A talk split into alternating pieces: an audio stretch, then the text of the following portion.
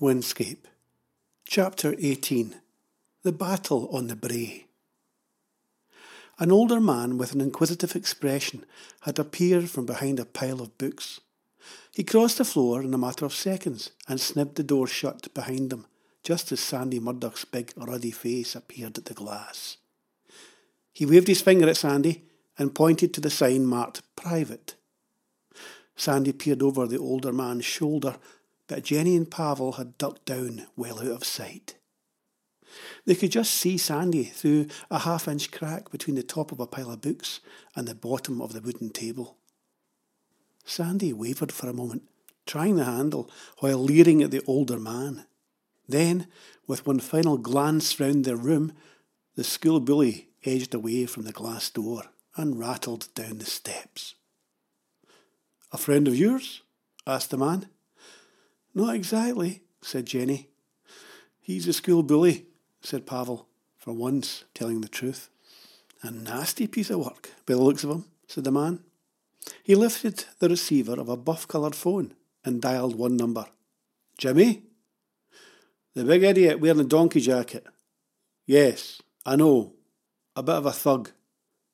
The older man nodded. Chuck them all out. Jenny felt her heart lift. After that, come up here. I've a couple of stowaways. The older man smiled and then invited Pavel and Jenny to sit down. His rounded glasses glinted in the strip lights above their heads. They hesitated for a moment and then sat down sheepishly between another two piles of books on a wooden bench.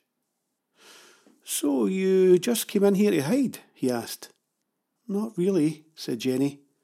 We came in for a book, said Pavel. What kind of book? asked the man. It's for my father, said Jenny. When she'd lied this time, she tried to picture her own father, not the imaginary father they'd told Windy about. She hoped the self-deception would cancel out the untruth. What kind of book does he like to read? said the man. Now Jenny was confused. Pavel had told Windy that her imaginary father liked fantasy, so she thought she'd stick to that. He's a farmer, but he likes fantasy stuff. Something with a message, added Pavel. A fable, perhaps, said the man thoughtfully. Hmm. He shuffled a few things on the table and dug out a book with a white cover. It had a painting of a sheep's head on the front, only it was in two halves, one half black faced and the other half white faced. The sheep's eyes looked mean. Pure wool, said the man. He turned the book over in his hands. A modern fable. How's that? He handed it to Jenny just as another man, much younger, opened the glass door, marked private. My dad likes sheep, said Jenny. Uh, how much is it? asked Pavel, producing a couple of coins. you can have it. Let's call it a sample, said the older man. Jenny thought this was very nice of him. She took it and placed it in her duffel bag. On you go, said the other man. The coast is clear. Jenny thought he sounded like Pavel.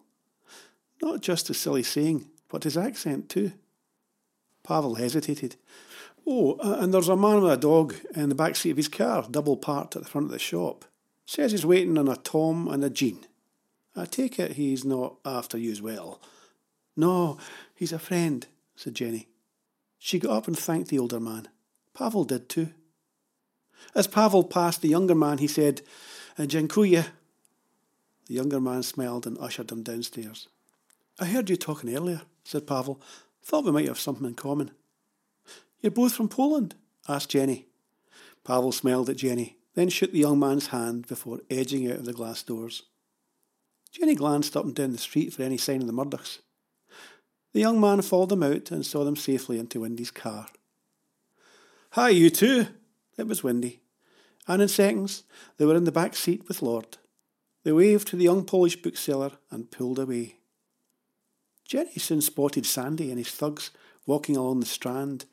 She slumped down in her seat. Get your book? asked Windy. Yeah, thanks, said Pavel. Lord was wagging his tail hard. It kept whipping Jenny's face as she pulled on his collar. She was worried that Sandy would recognise him. Jenny produced the book and showed it to Windy in the rear view mirror. Pavel jabbed on the ribs and pointed up a steep road.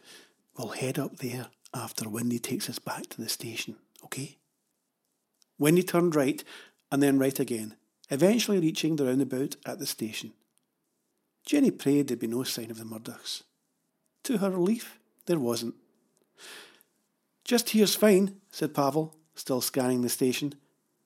Look, said Wendy, take this. He handed Jenny a piece of paper. It's my mobile number. If you have any trouble with anything at all, give me a call. Thanks, said Jenny. She nudged Pavel. Ah, Dziękuję, said Pavel. A quizzical look on his face, Wendy waved them both goodbye. So, Pavel, does that mean thank you in Polish? asked Jenny. It does, said Pavel. They walked round the edge of the station and on past the bookshop until they reached a side road that climbed towards the folly that looked like the Colosseum. Panting, Jenny asked, Do you still think Wendy's the enemy? Pavel didn't answer. Instead, he stopped and busied himself counting the remains of his money. I've got one pound fifty. How much have you got? Still annoyed at Pavel's mistrust of Wendy, just because he helped build wind farms, Jenny spun the duffel bag off her shoulder and pulled her purse out of the top pocket. She popped it open and pulled out the notes. Lord growled. A big freckled hand caught her wrist. I'll take that. Jenny screamed. Sandy Murdoch's horrible grinning face was only inches from hers. Pavel struggled with the other two boys. Help! yelled Jenny. The road was quiet. Jenny made to shout again, but Sandy put his hand over her mouth. Lord bit down on Sandy's wrist and he screamed out, Ah, you bloody mutt! He tried to punch Lord, letting go of his grip on Jenny.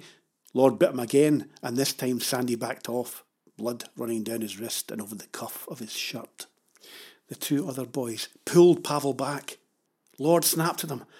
Sandy picked up a big stone from the side of an overflowing skip and launched it at Lord. It missed, but caught one of Pavel's attackers in the shin. Oh, you dunderhead! he roared. Jenny recognised him as one of Sandy's older pals from Stornoway. She swung her duffel bag and hit Sandy Murdoch between his legs. He crumpled, still nursing his bleeding hand. Pavel smacked one of the boys in the cheek and broke free. In seconds, they were tearing back down the hill towards the town centre, Lord yelping behind them. Pavel spun round and caught hold of Lord's trailing lead. As he turned back, however, he smacked straight into someone. Oh, winded, he fell back. Jenny tried to duck round, but came face to face with Angus Murdoch. Lord began barking again. Quiet, Doug, yelled McGovern. Lord cowered. Mr. Murdoch took her bag. McGovern would have been locked up if I hadn't stepped in. He pushed Jenny across to the ruddy faced McGovern, who held her tight beside Pavel. He rummaged for a few seconds and then pulled a manila envelope free of her jumbled up clothes. So, Jenny, you found the letters.